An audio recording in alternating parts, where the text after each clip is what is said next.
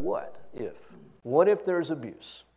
What if there's something immoral that's being asked? What if, what, what, what, what? What if? And we, and we are so prone to just miss the obvious that God's trying to say to us. Because there are conditions and exceptions. We know that our obedience, our submission, is ultimately and first and foremost to Jesus Christ. And when there's a clear contradiction between obeying Christ and obeying an authority, we have to be obedient to Christ. That is clear in Scripture. But too often, I think, we go too quickly to what the exceptions might be. In employment, and I was talking, Glenn helped me with this last week, and is one who's had people working for him that he used to tell those under him follow the chain of command. Do what you're told to do, unless it's immoral, illegal, or unethical. And I believe that's biblical. The scripture would never command us to do what is immoral, unethical, or illegal. But saving that, we do what the boss says because he's the boss.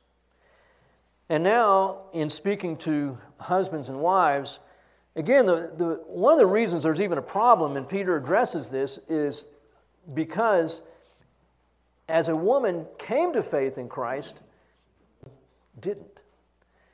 And prior to that, especially in this culture, the Roman culture, the husband had whatever his faith was, whatever God he worshiped, that is the God everybody in his household worshiped.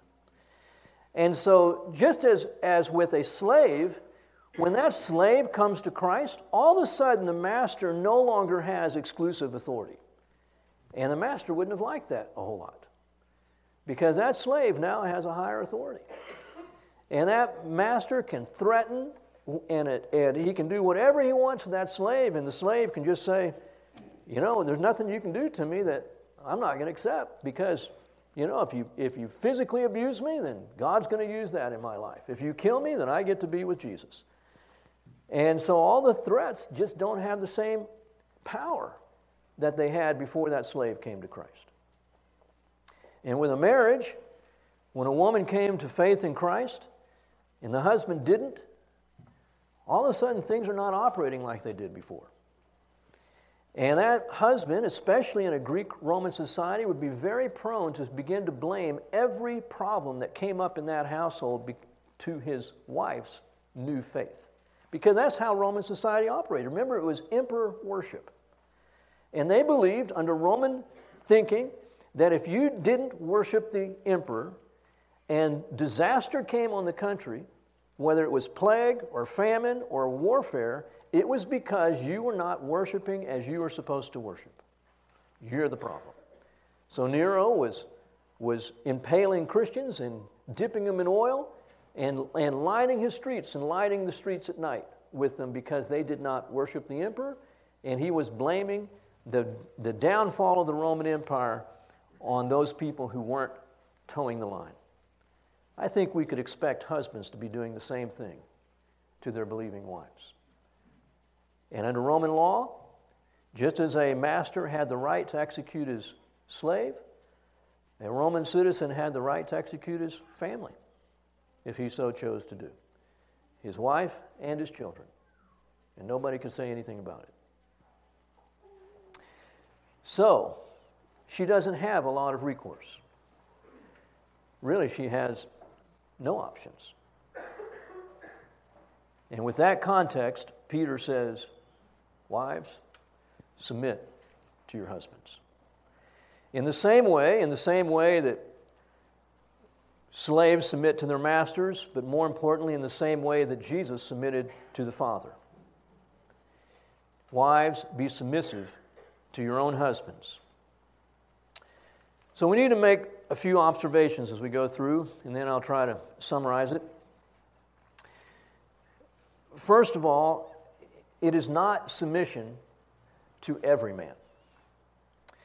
In a patriarchal society, like a Muslim society, every woman is submissive to every man. It is truly men are in charge. I don't think, in fact, I know, scripture, scripture never presents that, never says that every woman is to be submissive to every man. It is a woman is to be submissive to her husband. That's as far as it goes. Now, a word about this whole thing of patriarchy, because I've been doing some reading on that. And, um, you know, there, there are, it is true, as I just said, in a, in a strong patriarchal society like, in, like a Muslim country, it's incredible, demonic, the abuses that men heap on women. They step outside and they aren't clothed exactly the way they want them. The women can be beaten and killed. They drive a car. If they just express an opinion, I heard of a woman recently that was, was beaten um, severely just because her husband saw her speaking to another woman on the street. Not even another man, just to another woman, and he didn't ha- she didn't have his permission. Everything about that is wrong. And to equate that with what Scripture teaches is nonsense, just nonsense. You cannot read the Bible and come to the conclusion that is what the Bible is saying. The irony is, as we know, though, people today are routinely attacking Christianity for saying it demeans women, and those same people won't say anything about Islam. Crazy. I don't even like using the word patriarchy because, in its root, it means father authority or father rule. And the relationship in the Bible between a husband and a wife is not the relationship of a father to a child. We need to understand that. And so, patriarchy is a term that people have come up with to describe what the Bible teaches.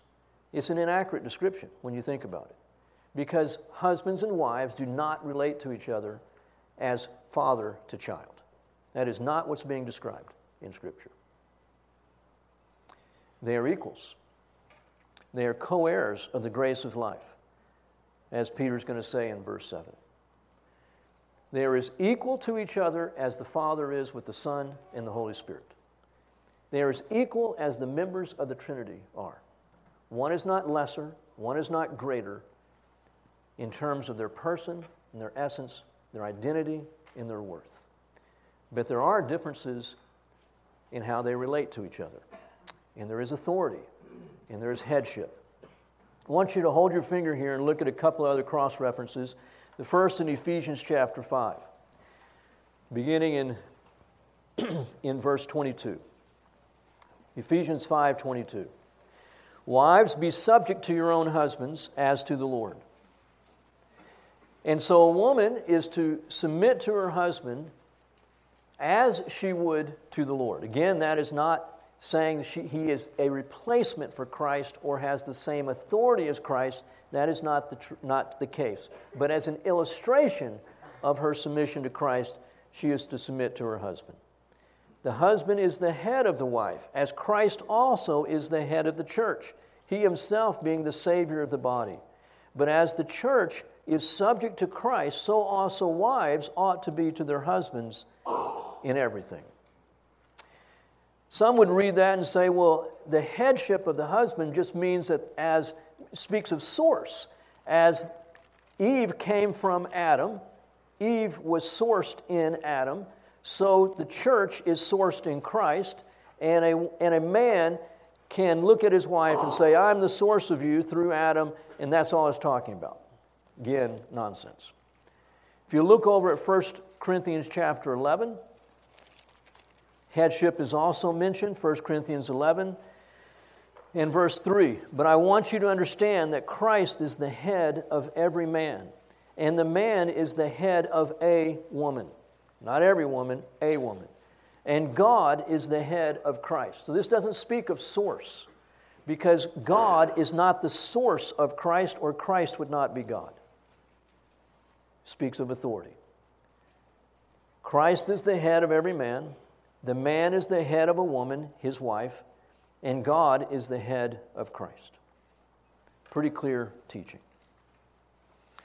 So the submission is to be as unto the Lord, and it is a wife to her husband.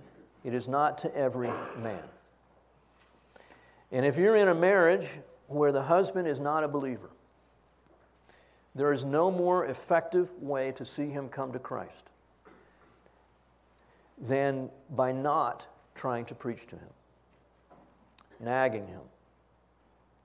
I've heard all kinds of stories, women putting scripture verses all over the wall, and the husband doesn't even feel like he can be in his own house. And that she will run off to Bible studies and, and be diligent to not miss a Bible study, but not diligent to make sure that his needs are being taken care of turning on the radio station so loud that he has to go out in the garage to get away from it because of the preaching on the radio station that she wants him to listen to. On and on. All meant well, wanting to see a man that is loved come to faith in Christ. You know, it's, it's if you think about it, most women disrespect a man who won't stand up who won't, won't stand up to them, won't stand up and do what is right. He's just a pushover, just a mouse. He's not respected by most women, certainly not by the wife. But you're not going to get him to be what he needs to be by nagging, cajoling, pushing. He just becomes more resistive. You can't move a person to lead as he's supposed to lead by pushing and pushing and pushing. Most men are, don't respond well to them, they just don't. And if you feel that for him to get saved or to be the leader he needs to be is dependent upon what you do, you've taken the place of God. It doesn't depend on what you do. It may depend on your prayers, but not on your words. So Peter says that they may be one, if they are disobedient to the word, that they may be one without a word by the behavior of their wives. As they observe your chaste, meaning pure, holy, modest, and respectful behavior. Let them see the difference. Let them see a woman who cares, who loves, who supports, who affirms. And the primary way that a husband understands love, who respects. When a man's respected, he feels loved. Truly does. And even unbelieving men respond well to respect. It's in our DNA. So then he, he moves on to how you should present yourself. And let not your adornment be literally external. And I think the translation here in the New American Standard is good. Let it not be merely external. And then he gives some examples braiding the hair, wearing gold jewelry, putting on dresses. Peter is not forbidding any of those things. He's not saying there's, a woman should never have her hair braided, never have gold jewelry, never put on dresses. And that's the best one to start with to understand he is not excluding these things. Because if he's excluding these things, it would be the same thing as saying a woman should not be dressed. She shouldn't wear clothes. Nonsense. But it's what is the, the focus? What is the priority? And it should not be on the outward, but on the inward. That's true for men as well. Again, Scripture speaks to this. First Peter, sorry, First Timothy chapter two. Peter's not alone. Peter, Paul also says, First Timothy chapter two. Likewise, I want women to adorn themselves with proper clothing, modestly and discreetly, not with braided hair and gold or pearls or costly garments but rather by means of good works, as befit, befits men, women making a claim to godliness. There's an extended section on the same thing in Isaiah chapter 3, where God is rebuking the Israelites, the women, because they have spent enormous amount of money and time on their outward clothing, but their hearts are far away from God. And God says, I'm going to strip away all these things that are so important to you.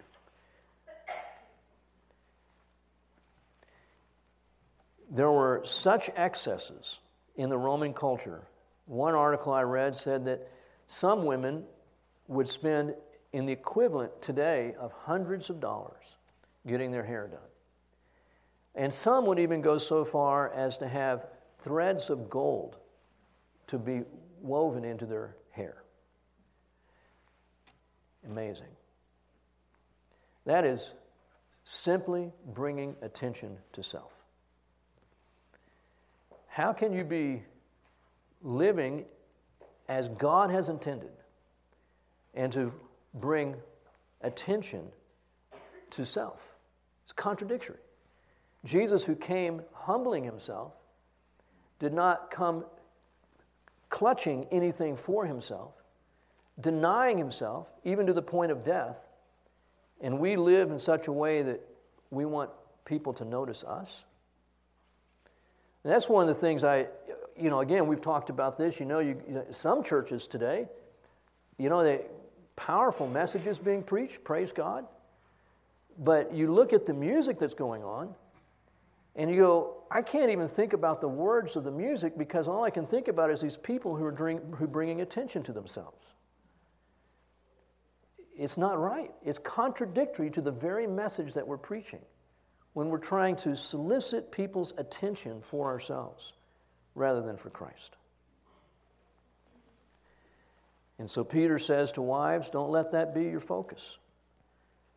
But verse 4 let it be the hidden person of the heart with the imperishable quality of a gentle and quiet spirit, which is precious in the sight of God. You can't do that on your own. Just wake up one morning and say, I'm, I'm going to be gentle today, and I'm going to have a quiet spirit today. Which, by the way, doesn't mean that you stop thinking and stop having an opinion and you can't tell, you can't share that any longer. It's not what it's talking about. But you're not contentious. You're not a fighter. We all know the verses in Proverbs about being a contentious wife. Not good verses. And you just wake up one morning and say, I'm not going to be contentious anymore. I'm not going to fight. I'm going to be quiet. I'm going to be submissive. That'll last until you, your first coffee. But Jesus is gentle. And he has a meek, quiet spirit. And with everything else that God exhorts us toward, it is found only in Christ. So it's not what you do, but it is putting on Christ. Paul speaks about that in Colossians. Put on Christ. Put on Christ. It is not Christ like to be a fighting, contentious, warring person. But Christ is gentle with a quiet spirit. And that is precious in the sight of God. And then verse 5 For in this way, in former times, the holy women also who hoped in God used to adorn themselves, being submissive to their own husbands. Thus Sarah obeyed Abraham. Now, man, I hate that. It just gets worse. Submission is a hard enough word, and now he's got to throw obedience in there? Man. Thus Sarah obeyed Abraham, calling him Lord. Oh, goodness. It just gets worse. And you have become her children if you do what is right without being frightened by any fear. Submit, obey, call him Lord. Man.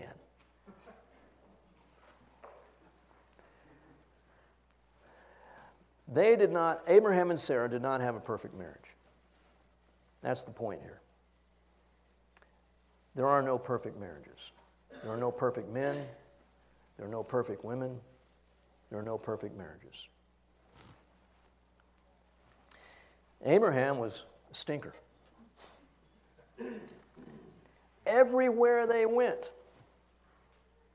when they left Ur and went to Canaan, when they started out on that trip, Not only did they not know where they were going, how does that grab you, women? We're moving. Where to? We don't know. We're just moving. Why? God said so. Right. And they, and that's the thing. Sarah left with him. She didn't go, "Come on, get your act together. A little more definition here."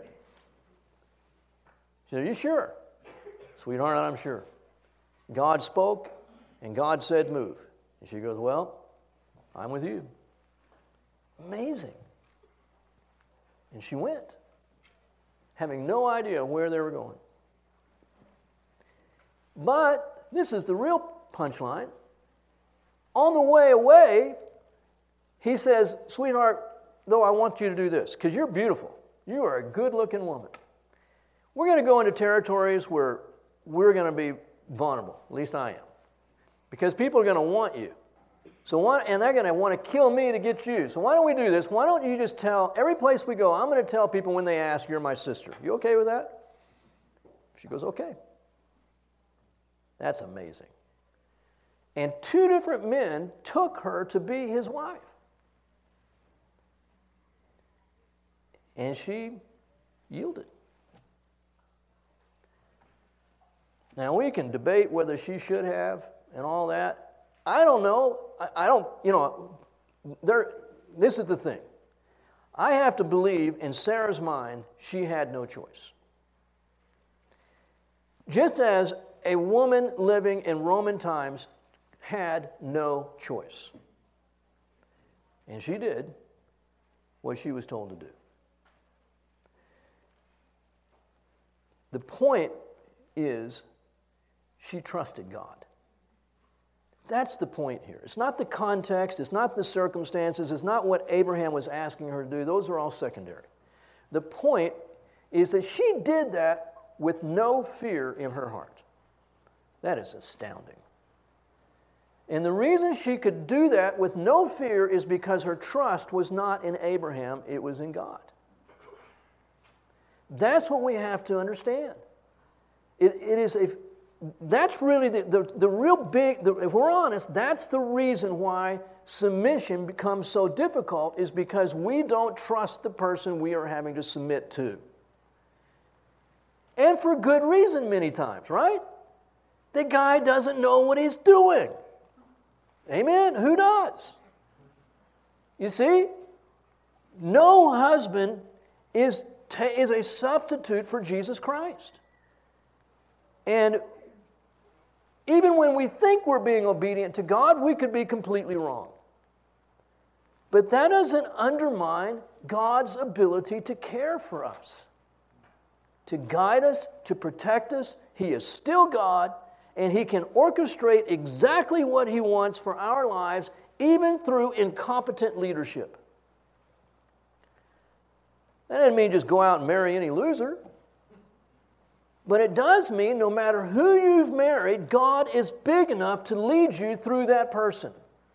I've told many brides over the years as I've done their wedding and been involved in their premarital counseling, the God that you believe led you to this man is big enough to lead you through this man. Do you believe God led you to this man? Yes. Then God can lead you through this man, even though he doesn't know what he's doing. God is God, and He is not limited by the ignorance or incompetence of that man.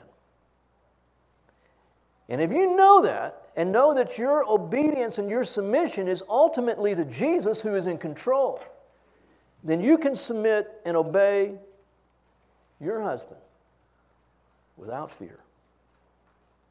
Because God's in control, and He's good, and He will care for you. Do what is right. Do it without fear. Because God will protect you. In verse 7, he speaks to the husbands. You think, well, man, he's going to straighten out the mess he's made. No. You husbands likewise live with your wives in an understanding way as with a weaker vessel. That really helps, Peter. Thank you very much. Since she is a woman. Oh, my word. I hate even reading the words. You go, man, P- Peter, you're just, you're, just, you're just jumping from the pan into the fire here. What woman wants to hear that she is a weaker vessel and after all, she is just a woman? Man. But that's our flesh. This is the Word of God and it doesn't need any apology.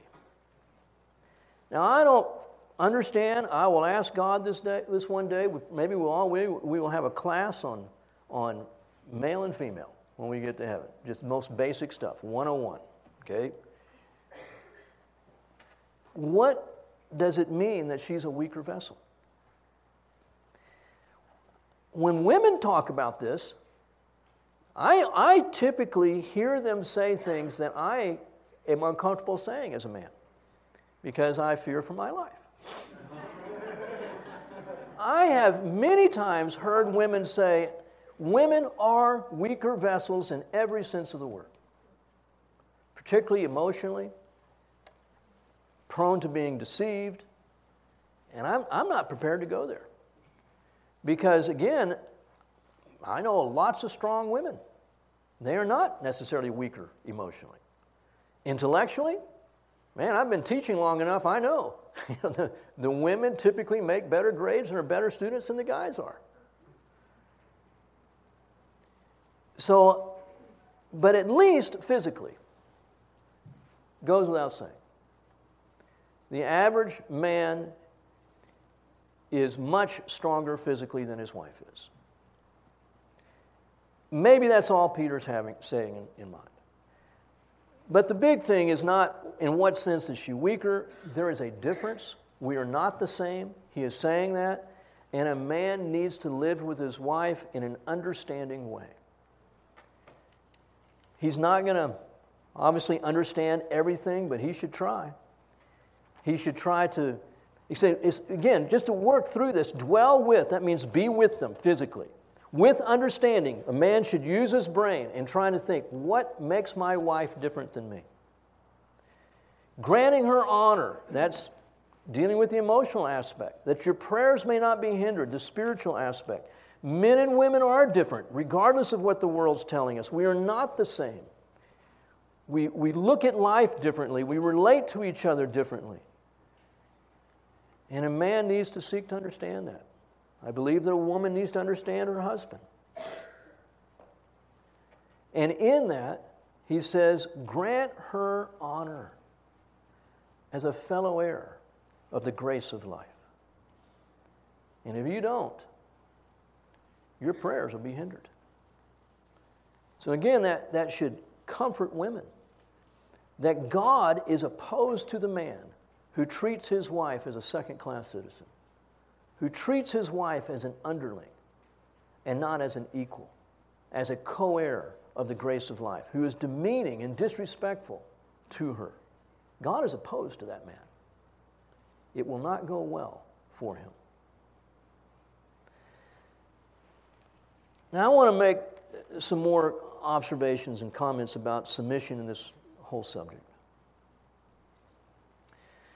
Going back to that thought about patriarchy, just briefly. Studies have been done, um, apparently, here in the United States about where are women most likely to be abused. In states that are strongly patriarchal or states that are more egalitarian. And the results say women living in patriarchal states are more likely to be abused. I don't like that. But then you go a little deeper into the study. And when the questions, and, the, and actually there are questions that are in the studies, one, one study was actually asking men the question Do you believe that as a husband you have the right to slap in the face your wife when she disagrees with you? And then they, those men apparently by, are more often found in strongly patriarchal states. Well, that is not what most men believe. But then they get into the study a little bit further and they look at church attendance. And a man who, on occasion, attends a conservative Protestant church is the one most likely to abuse his wife in the United States. I don't like that statistic. but apparently it's the truth. But there's another statistic. Those men who regularly attend a conservative Protestant church are the least likely in all the United States to abuse their wives. So, why would a man who only comes on occasion be more prone to abuse his wife? It might be because he already has that tendency in him, and he understands that that conservative Protestant church is teaching that there are role distinctions between men and women. That we are not exactly the same when it comes to roles, that men are to be elders, the spiritual leaders of a church, and not women. And so they already know that, and so there's some, there's some um, commonality there. But it's, it's not what he thinks. And if he were to go regularly to that church, he would not feel comfortable at all. Because that church is not demeaning and degrading women, it's treating them with honor and respect. And that's not what is in his heart, so he's not going to go regularly to that church. But men who regularly attend a conservative Protestant church are the ones who are least likely in the United States to abuse their wives. We need to point out that submission is God's design for all Christians, not just women. And that's why these other passages here in Peter. But it is God's command. There is no place in the New Testament where, where men are told to be submissive to their wives. But I think it's five times in the New Testament wives are said to be submissive to their husbands. It's commanded. And it's not unilateral. I'm sorry, bilateral. It is unilateral. This word, as I pointed out before, hupotasso, is, is, is unilateral. It is never both ways. It is the same word that Jesus was submissive to his parents, that the demons were submissive to the disciples. It is not a word where it is mutual submission. It's untrue of this word that, that Peter's using. So, the relationship between a husband and a wife, though they are equals, there is an authority. And the authority, if it is denied, mars the picture that God has established. This is not an issue of competence or worth. As I've already noted, many times the woman is much more competent than her husband. Same was true with slaves and their masters. Many times the slaves were more educated, more competent than the masters were. This isn't demeaning submission contrary to what the feminist movement would say. It's not about inferior, being inferior or superior. And if it is demeaning, then Jesus himself is being demeaned by the Father because he is in a constant state of submission to the Father. 1 Corinthians chapter 15 says that he is eternally submissive to the Father. That's not demeaning. We know that our authority is ultimately to Jesus, our submission is ultimately to Jesus. But that doesn't mean that because Christ is our head, that there's no government authority, that there's no religious authority, doesn't mean that there's no authority in the home. Those things are, are right and true in God's design. Galatians 3:28 is a favorite passage for the evangelical feminist because in that passage Paul says there is neither in Christ there's neither male nor female, bond or free, or Jew or Gentile. Amen. In the context of Galatians 3, Paul is talking about our access to God. That there is no hindrance in coming to God based upon your race. There is no hindrance in coming to God based upon your economic status, slave or free. There is no hindrance in coming to Christ based on your sex, male or female. We have equal, unhindered access to Christ. Amen. Let me say a word about that. When it came to the church, we noted last week, in the church, a slave had the same status as a free man. And a slave could be the pastor of the church could be an elder in the church. One of the first bishops of Rome was a slave. That's as it should be. So they took no consideration of whether the person was slave or free. They said, This man meets the qualifications of an elder. and he may have been an elder over his master. You think that would start to have that, that thought, that concept that, an, that a slave could be an elder in the church over his master has in it the very seeds for the destruction of slavery. Wouldn't you agree? How can slavery continue when in the church the slave has the potential for being the elder over the master? Slavery is not going to continue. What about Jew and Gentile? Jews said that Gentiles were dogs. And the Gentiles didn't think much better of the Jews. But in the church, man, they love each other and they're brothers. And there is no problem. And so you see, in the church, racism is destroyed. Amen. Right? There is no racism. And, and, and, there, and there is, so there's no Jew or Gentile. And there is no slave or free. So the destruction of racism is in Galatians 3.28. The destruction of, of, of um, bond and free, of slavery, is in that. But what is not, but then here's the thing when it comes to male and, and female, routinely, repeatedly in Scripture, Paul and Peter and the rest of the writers of the New Testament are saying, but. There is the, the leadership, the spiritual leadership of the church is to be for qualified men. Elders are to be men. That is clear in Scripture. Now, why would God say elders can be slaves and elders can be Jews and Gentiles, but elders can't be women?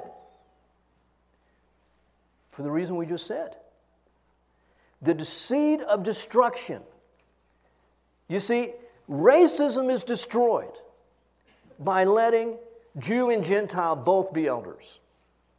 And slavery is destroyed by letting the slave be an elder. And I believe marriage would be destroyed by letting women be elders. The reason I say that, go to 1 Corinthians chapter 14 with me. 1 Corinthians 14.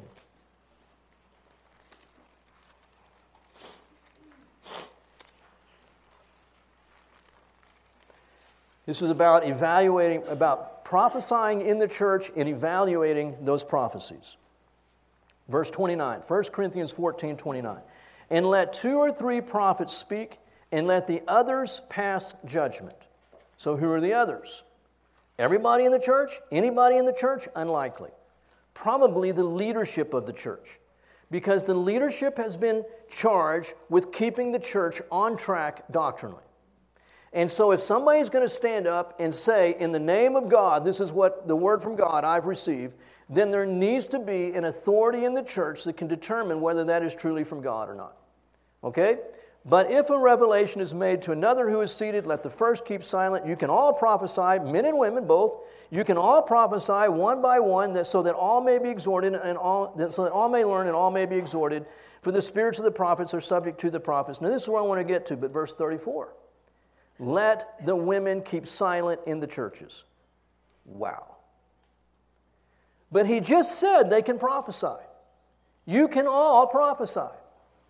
But let women keep silent. There's no contradiction. Keep silent then in what respect? Well, in the context here, I think what he's saying when it comes to passing judgment on the prophecies.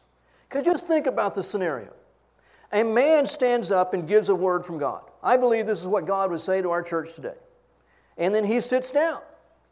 And, a, and the elders come forward and they say, Well, let's think about this and let's open up our Bibles to see if this is true or not.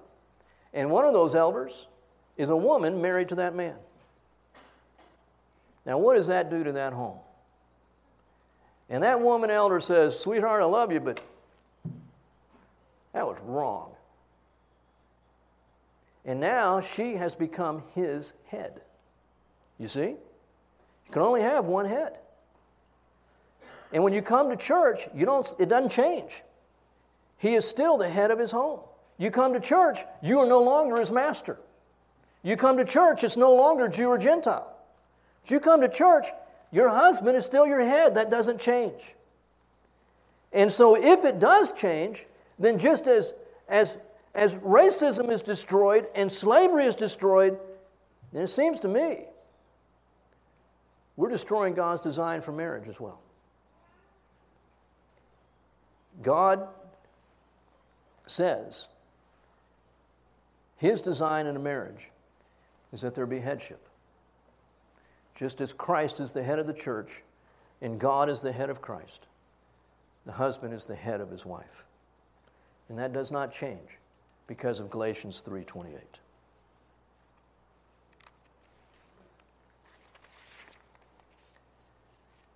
Submission begins with an attitude of trust in God.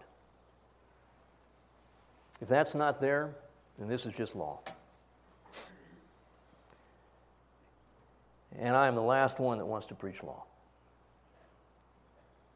This is about a relationship with Jesus and surrender to Him. It is not permitted or right for a husband to insist that his wife submits. Peter is showing the value he places in women by addressing the women directly, not through their husbands. Wives, be submissive to your husbands. He doesn't say, Husbands, make your wives submit. We should chuckle at that. It's not going to happen.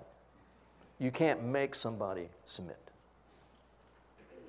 So Peter addresses the wife in dignity and with respect and honor. He addresses her directly. It's not our place to say to our wives, you need to be more submissive.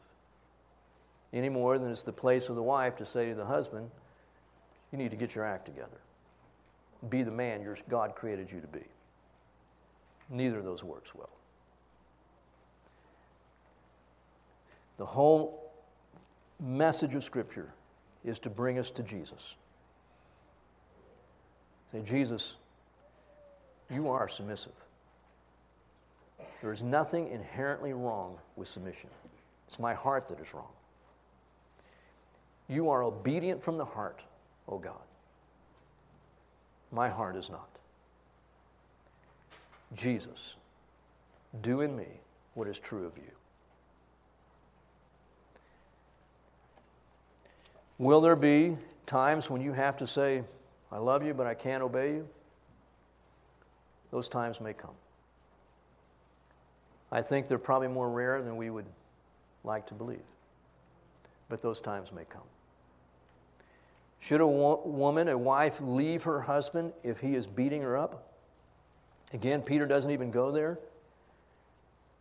But I think most of us would be in agreement. Yes, she should find a safe place. Divorcing him is a different matter. I personally don't believe that Scripture gives any grounds for divorce. But I do see that there are times when separation is called for for the purpose of being reconciled. Not for the purpose of punishing the person, but for the purpose of seeing the marriage be what it's supposed to be. There is obviously a potential for misuse of anything Scripture says. Anything Scripture says.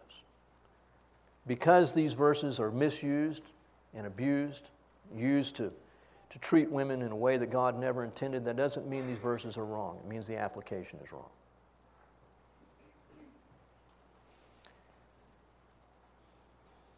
It really comes down to whether we are willing to, by faith, accept God's design for marriage and for our lives. It's a faith issue. May not make sense. We can all, all point to examples where women are being abused. Terrible things should not happen. And the church should be involved to try and stop it. But the exceptions of how these verses are misused does not, should not negate the power of what God is saying. Wives, be submissive to your husbands as unto the Lord. I'll close us in prayer. Lord Jesus, we do live in a fallen world. You're more aware of that than even we are. You know what it could be, it should be, and what it is. You lived in it, and you were submissive. And yet, in everything you did, Lord, it was in response to your Father. Always obedient to Him. I pray that we would be the same. I thank you, God, for the light that you are, are bringing to this world through our lives as those who've placed their faith in you and through our homes, whether it's one spouse that's a believer or both. The light of Christ is going forth. We are different. We will suffer for it. The world is going to accuse us of all kinds of things that are evil and untrue. I pray, God, that we would humbly submit to your word and know that just in living a good life, we will be hated and persecuted. It is so contrary to what the world says and does. And I thank you, God, that even as we embrace your word by faith, it doesn't make us more at risk. It's the opposite. We will never be in a safer place than when we are surrendered to you and by faith walking in obedience to you. Thank you, God, that our trust is not in men, it is truly in you. In Christ's name, amen.